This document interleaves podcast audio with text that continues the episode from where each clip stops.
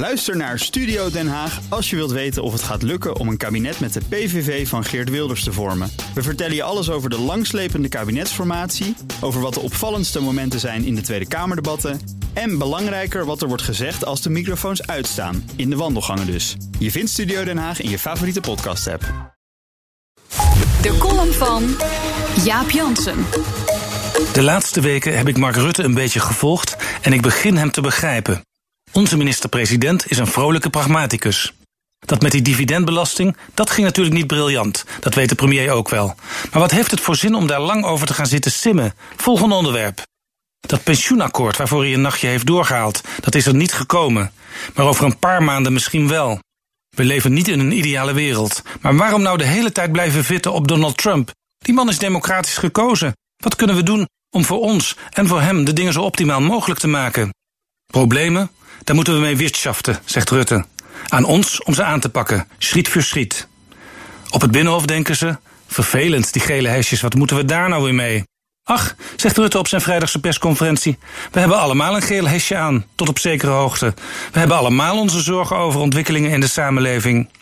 Sinds oktober 2017 draagt Rutte een groen hesje. Toen presenteerde hij een regeerakkoord waarin Nederland het klimaatakkoord van Parijs volledig omarmt en er nog een schepje bovenop doet. Het groenste regeerakkoord ooit, moest zelfs Jesse Klaver erkennen. In het onlangs verschenen Europese verkiezingsprogramma heeft de VVD deze inzet volledig overgenomen. In 2008 omarmde Mark Rutte als jonge VVD-leider heel even groen rechts. Toen wist hij al, met groen kun je veel doen. Maar de VVD-kiezers begrijpen dit niet. Wij zijn de Vroenpartij, zeiden zijn adviseurs. Onze kiezers willen de snelweg op. Bij elk bordje 130, gas op de plank en iedereen denkt weer VVD. Het Groen-Rechtsmanifest verdween in een diepe la om er pas tijdens de onderhandelingen over Parijs voorzichtig weer uit te komen. In de week van de klimaatop in Katowice heeft Rutte's retoriek een hoogtepunt bereikt. Inmiddels staat volgens hem door de verwachte zeespiegelstijging ons menselijk voortbestaan op het spel. In menig politieke partij kijken ze jaloers naar de VVD. Daar hebben ze een leider die alles kan verkopen. En ook nog met een enthousiasme dat ervoor zorgt dat hij bij verkiezingen altijd ruim aan de goede kant van de streep uitkomt. Wat de peilingen tussentijds ook zeggen. Zijn wendbaarheid maakt dat hij premier van iedereen kan zijn. Maar het is voor coalitiepartners ook een risico. Als uit Rutte's partij signalen komen dat hij in zijn enthousiasme te ver gaat, kan hij van het ene op het andere moment van koers veranderen. Groen rechts te links? Oké, dan gaan we wat anders bedenken.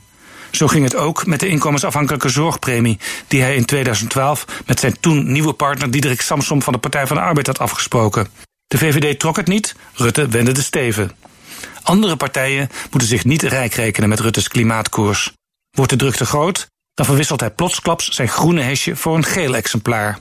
En pas dan herinnert iedereen zich weer die uitspraak van vrijdag: dat we allemaal in zekere zin een geel hesje aan hebben.